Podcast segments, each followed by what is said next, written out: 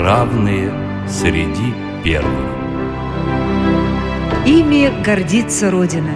Передача о знаменитых россиянах, чья инвалидность не стала препятствием для труда и творчества.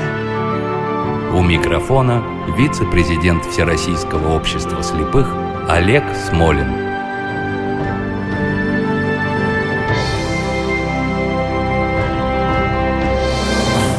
Здравствуйте! Сегодня программу мы начнем с замечательной песни, которую многие наверняка любили напевать из людей старшего поколения.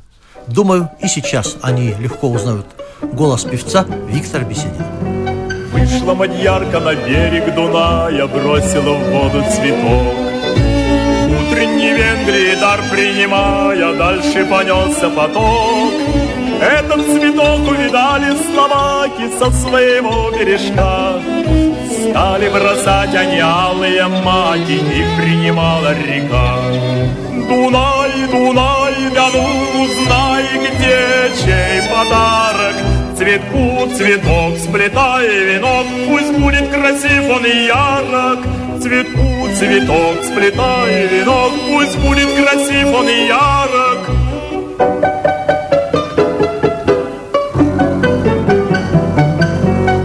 Встретились в волнах болгарская роза и югославский жасмин. С левого берега лилию в росах бросил во след им румын.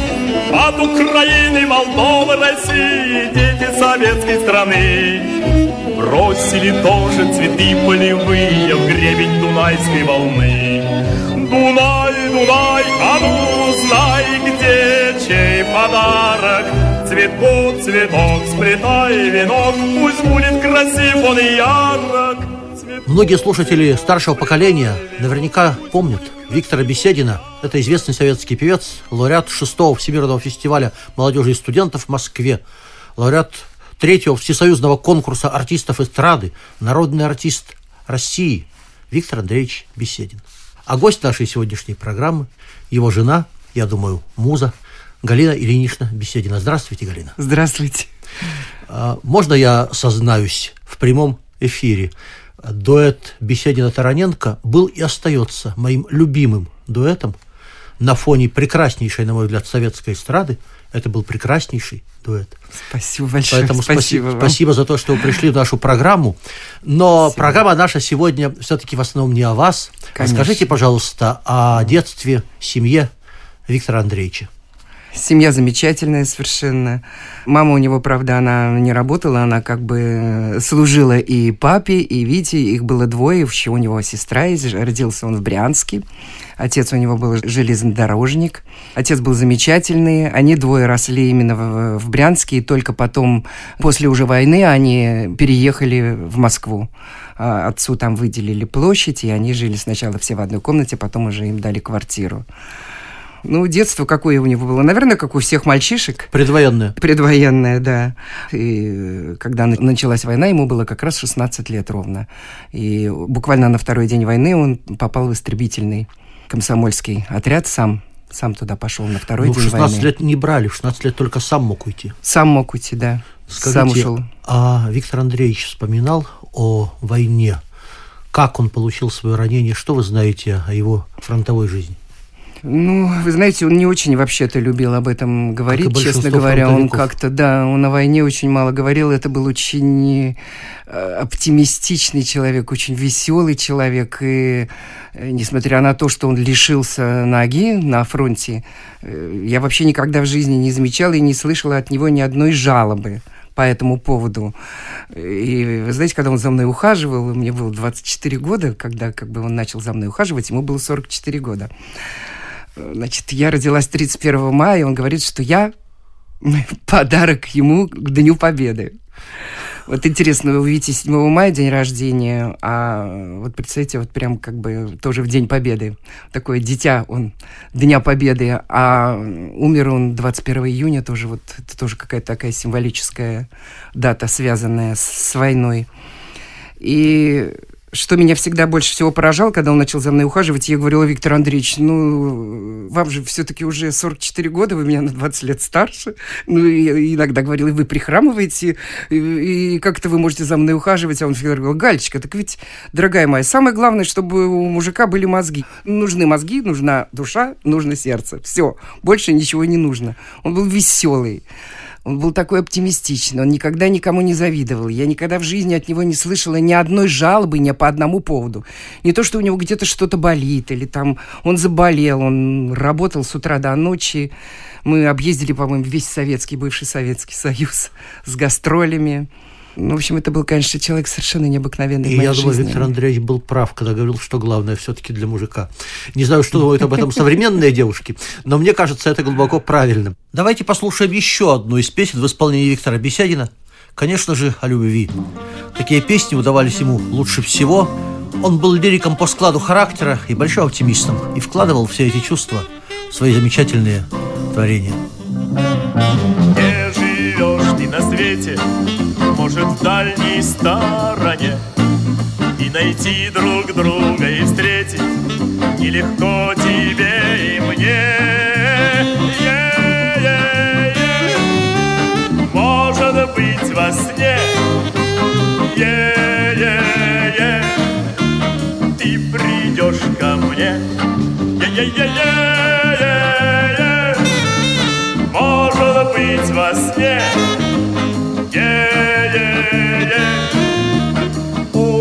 улыбнешься мне. Это скоро случится Это будет все равно. Мне вечерний город приснится Где горит твое окно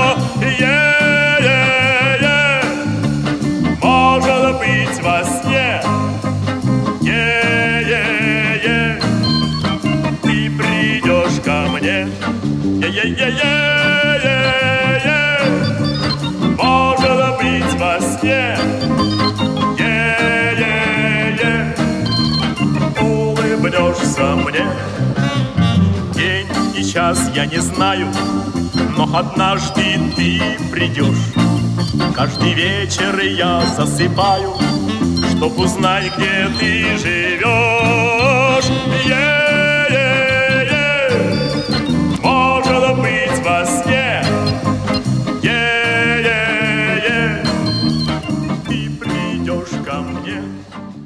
ну а теперь идем дальше по биографии. Я понимаю, что все это еще до вашего знакомства, но как складывалась жизнь Виктора Андреевича после войны? Как он стал профессиональным вокалистом? Ну, вы знаете, когда он попал в госпиталь, лишился ноги, конечно, для него это был очень удар огромный, потому что в 18 лет лишиться ноги, наверное, это не каждый человек может это молодой перенести. Мне он даже рассказывал, что он стрелялся. Но его вовремя спасла молодая сестричка, которая в него влюбилась. Ведь он был очень красивый, необыкновенно красивый. Знаете, такие ямочки на щеках, огромные черные глаза, да еще такой необыкновенный голос. И, конечно, девчонки там за ним всем бегали. И вот она его как-то спасла. И после этого больше он никогда не делал таких попыток. И потом э, я знаю, что он даже по какой-то трубе спускался к ней, когда его не отпускали из госпиталя спускался к ней на свидание и даже один раз упал, и ему еще раз, второй раз делали операцию. Слушайте, вот был такой у нас случай. Удалой мужик. Удалой был. Его очень любили женщины, это я знаю точно. Я у него третья жена, но, слава богу, я его ни с кем не разлучала, потому что, когда я у него появилась в жизни, он уже пять лет был холост. Вот. От первой жены у него есть дочь, очень хорошая, мы с ней дружим, и дружили тогда, и, и сейчас мы с ней еще дружим, а вторая жена у него умерла. Ну, вот пять лет он был холост, и после этого только появилась я. А, значит, когда он лежал в госпитале, то в госпиталь э, приехал знаменитый Бас Пирогов. Он там им пел, в госпитале, э, спел, значит, вот русскую народную песню «Есть на Волге утес», угу. и они сказали, у нас есть тут лежит солдатик, который тоже поет э, вот эту песню. Он говорит, ну, давайте послушаем. И когда, значит, Витя исполнил ему, то он говорит, ну, слушай, голос у тебя замечательный, вот после войны давай, когда ты подлечишься, приезжай в Москву, поступай в консерваторию, я тебе помогу. И помог? Вы знаете, Витя такой человек, который все делал сам. Он... Не, не обратился? Нет, он не обратился. Он все сделал сам. Он поступил в консерваторию сам, начал учиться и закончил консерваторию, вокальный факультет. И еще он учился в художественном училище. Он очень хорошо рисовал. Вообще был очень талантливый, конечно, человек. Да, вот. консерватория. И после консерватории началась артистическая началась профессиональная арти... карьера, да? Да, началась профессиональная карьера. И, да. как считается, одной из ее вершин стал шестой Всемирный фестиваль молодежи и студентов. Да? Ну да. А, знаете вы что-нибудь про этот фестиваль? Рассказывал? Вы знаете, нет, ничего не рассказывал. Я только знаю все в основном вот э, о, о той жизни вот этих 23 годах наших непрерывных гастролей по нашей огромной стране. Мне кажется, что нету такого города, где бы мы с ним не были. Ни, ни поселка, ни района, ни, ни города. В общем, мы объездили всю страну. Но мы в нашей программе все равно не можем обойти песню, с которой Виктор Андреевич стал лауреатом да, давайте обязательно это, этого самого Всемирного фестиваля молодежи да, и студентов. Да, тем более, что с этого начинаются профессиональные взлеты для многих наших да. и зарубежных, между прочим, музыкантов. Давайте послушаем. Собраться, друзья, нам в дорогу пустяк, Закинем за плечи походный рюкзак. Колеса хотят улететь от земли, Приблизится все, что ты видишь вдали.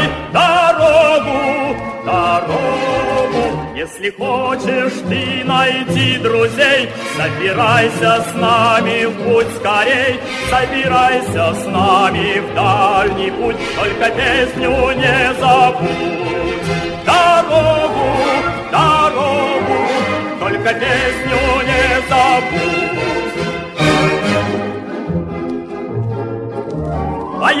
Со мною, не будешь жалеть, У нас молодежь не умеет стареть, И даже в краю, где стоят голода, Согреешься теплым дыханием труда. Дорогу, дорогу, если хочешь ты найти друзей, Собирайся с нами в путь скорей, Собирайся с нами в дальний путь, Только песню не забудь.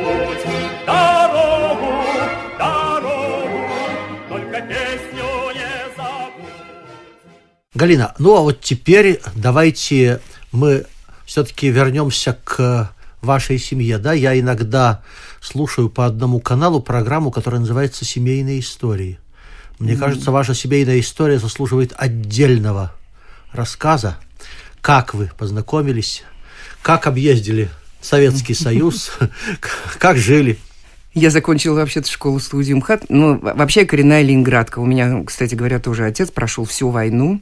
Он закончил консерваторию в Ленинграде, и он был первый доброволец в консерватории, который сам ушел на фронт. Он был с первого до последнего дня на фронте. Воевал он под Ленинградом. Вот поэтому у меня как бы в моей семье два вот таких знаменитых человека, фронтовика, да, которые мне очень дороги. И когда я закончила музыкальное училище, то я очень хотела на сцену, хотела быть актрисой. И я приехала в Москву, сдала все экзамены, поступила в школу-студию МХАТ на актерский факультет. В Ленинграде закончила музыкальное училище, а в Москве закончила школу-студию Примхат, актерский факультет. А, и когда я его заканчивала... артистическое образование. Да, да, у меня два как два. бы образования. Одно высшее, одно среднее специальное. И когда я заканчивала уже как бы на последнем курсе, я собиралась сначала пойти в театр, но, в общем, мне там предложили подождать месяца два, и вот эти вот два месяца я решила, ну, как-то, чтобы не сидеть у мамы с папой на шее, пойти подработать в Москонцерт. Я пришла в Москонцерт, и сразу же буквально на первой ступеньке э, Москонцерта, тогда он находился на Каланчевке, я увидела Витю. Я стояла около зеркала, раздевалась и слышу такой красивый, бархатный, знаете, такой низкий голос, который говорит, какая красавица. Ну, я, конечно, заулыбалась. Еще бы. Говорят, это и сейчас соответствует. Он меня стал спрашивать, зачем я пришла, что я тут хочу. Я ему рассказала, что вот я хочу хотя бы пока месяца два, там, три поработать. Неизвестно, там, как у меня получится в театре, что. Ну, вот три месяца мне, значит, я тогда собиралась в Гончарова, в театр Маяковского. Он сказал, что надо три месяца подождать ждать. Приходите ко мне в коллектив. Сразу же мне предложил ну, зная, что как бы у меня уже есть театральное образование, давайте, говорит, я вас прослушаю, посмотрю, что вы можете, у меня сольный концерт, и можете у меня начать пока работать. Ну, предложил меня подвести, Ну, вот он меня подвез, я тогда на киностудию куда-то ехала. Ну, вот с этого началось наше знакомство. Как только Витя увидела, так у меня сразу же прям крыша поехала. Это уже совершенно точно. Вот представляете себе, 20 лет разницы. Витя с палочкой ходил, прихрамывал. Но это, это такой был удивительный человек. Это был такой яркий человек, что вот сопротивляться этому было вот просто совершенно невозможно. Ну вот смотрите, 24 года прошло, а я ведь замуж не вышла. Я не нашла такого человека, как Витя, просто он такую человеческую планку мне задал, вот человеческую, мужскую планку, человеческую, в плане вообще вот всего, всей жизни, быта, духовности, профессионализма, вот всего. Вот такая была планка, что все, что потом в моей жизни встречалось, вот, понимаете, это было настолько несовместимо с тем, что было, что вот так у меня ничего и не получилось. Тем более, как я понимаю, последние пять лет он тяжело болел, и вы да, а потом были, случилась были, беда. были с ним до конца. Да, вы знаете, когда я вышла за него замуж, то все вокруг там, ну, друзья его, которые меня не знали, там его родственники, даже, даже мама первые там полгода, они меня вообще-то все приняли, как бы сказать вам, не очень хорошо, так, в штыки немножко. Ну, молодая, там, считали, там, красивая, вот там непонятно, что это она вдруг так, 20 э, лет разницы. И все. Ну, она вот-вот, она встанет на ноги, или вот она его бросит. И вот, вы знаете, наверное, нельзя так говорить, но вот эти вот пять лет, когда у Вити случился инсульт, это случилось прямо на сцене во время гастроли. Мы были очень далеко за полярным кругом Тюменском крае. Это было 8 марта, а все женщины вокруг мне говорили, что, Витя, это подарок женщине к 8 марта. Настолько он был вот, вот такой потрясающий совершенно человек. И вот 8 марта случилось прямо на сцене на третьем концерте инсульт. Он спел последнюю песню, взмахнул руками. Еще все-таки ушел со сцены, уже хромая, я ничего не понимала. Я чувствую, что что-то случилось, а я должна была дальше следующее в это отделение, второе, все целиком петь. И он мне только вот машет рукой, что иди на сцену и пой, вообще, мол, ни о чем не думай, пой, иди. А он уже почти не говорил. И я пропела еще все до конца, спела, а он уже лежал за кулисами и уже не говорил. И вот три месяца мы пролежали там с ним в больнице, а потом приехали сюда, в Москву. Снова была больница, и где-то месяца через три мне сказали, забирайте, сделать мы больше ничего не можем. И пять лет Витя лежал, ну, практически парализованный. Он не говорил, ну, он так вот двигался, рука у него одна работала. Нога, слава богу, вот та, которая здоровая та была. Так он мог на нее хотя бы ступать, но не говорил. Говорил только два слога. Мада и Мадада, все. Ну и все, и вот пять лет мы были вместе. Я ни на один день его не оставила. Вот, пожалуйста, за эти пять лет я доказала всем друзьям и всем вокруг о том, что том, Витя в моей жизни, да, что это была судьба, чтобы это был человек, который для меня в моей жизни составлял все на свете. Но я хочу... Все, это была та высота, которая, которой уже после этого у меня не было. Я не могу не напомнить все-таки о том, что Галина Беседина, на мой взгляд, повторю, одна из лучших на советской эстраде. И когда вы совместно с Михаилом Таривердиевым, Виктором Бесединым – создали дуэт Галина Беседина и Сергей Тараненко. Повторю, мне представляется, что это был лучший и остался лучший дуэт. Мы не можем сегодня о нем не вспомнить. Я предлагаю послушать песню в исполнении этого дуэта, тем более, что она как раз к вашему рассказу. Не исчезай, не исчезай во мне ты вовек, во мне ты вовек, не исчезай на какие-то полчаса. Вернешься ты вновь через тысячу, тысячу лет, Но все горит твоя свеча. Не исчезай, не исчезай. из жизни моей, из жизни моей, Не исчезай сгоряча или невзначай. Исчезнут все, только ты не из их числа будь из всех исключением, не исчезай. В нас вовек не исчезнет наш звездный час. Самолет, где летим мы с тобой вдвоем. Мы летим, мы летим, и мы летим, пристегнувшись одним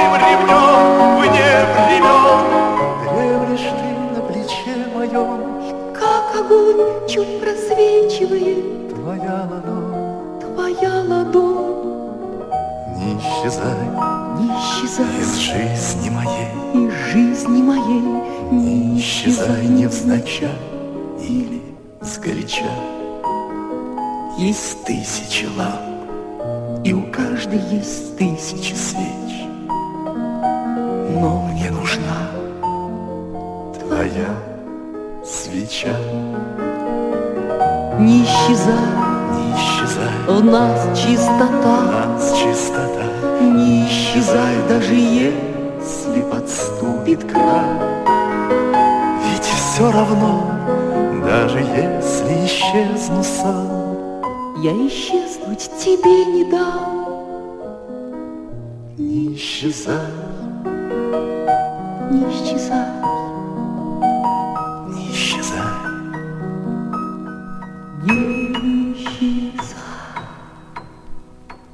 А завершить нашу программу мне хотелось бы фрагментом статьи, которая была опубликована в прошлом году к 90-летнему юбилею певца на сайте Брянского землячества в Москве. Давайте послушаем фрагмент. Однажды на гастролях в Индии состоялась встреча певца с художником Святославом Николаевичем Рерихом. Говорили о России, о Москве, о прошедшей войне. Художник пытливо всматривался в лицо певца. Откуда у него, русского, северянина, такая смуглость, такая чернота волос? Впрочем, отец написал богатыря Святогора тоже смуглым, думал Святослав Николаевич. Но этот человек с виду совсем не богатырь, и все-таки. Виктор Андреевич, я хочу написать ваш портрет, решительно заявил Святослав Николаевич. Увы, не могу позировать. Завтра мы улетаем на родину. Тогда разрешите записать ваш адрес. Я буду в Москве, я обязательно найду вас. Рерих сдержал слово.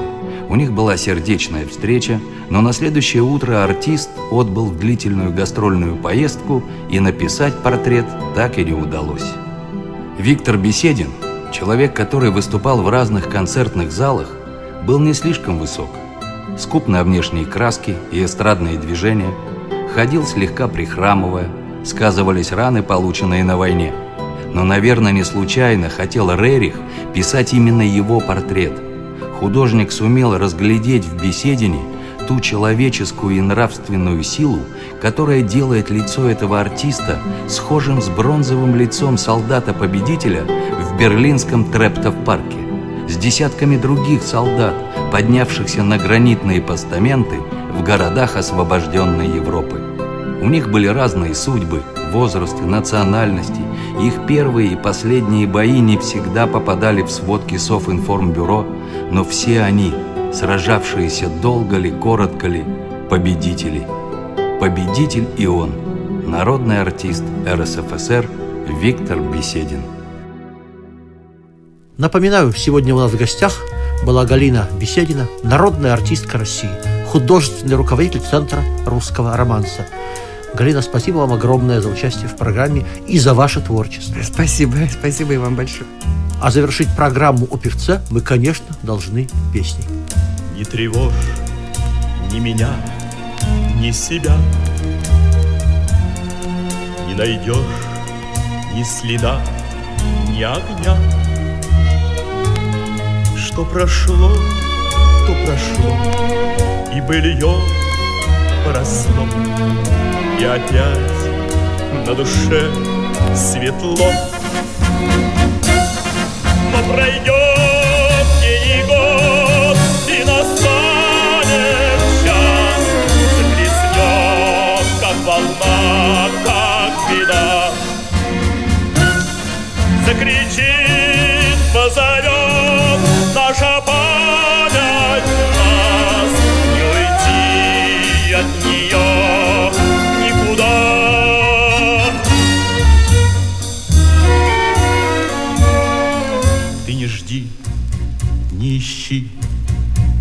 адресов Впереди стук колес, стук колес. Ничего не храня, ничего не кляня. Будешь жить, позабыв меня. Но пройдет